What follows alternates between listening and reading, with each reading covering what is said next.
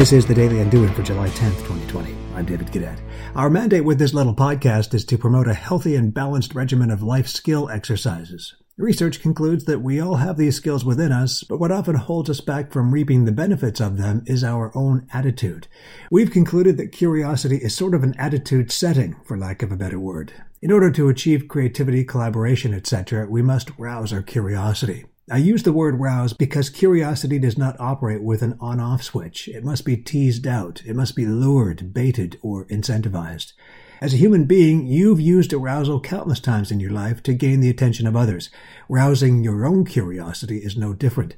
The attitude you require in order to be more creative, to be a more effective critical thinker and communicator, requires that you literally rouse your curiosity. Stir it into a state of alertness. Give it some reason to wake up. Today, on The Daily Undoing.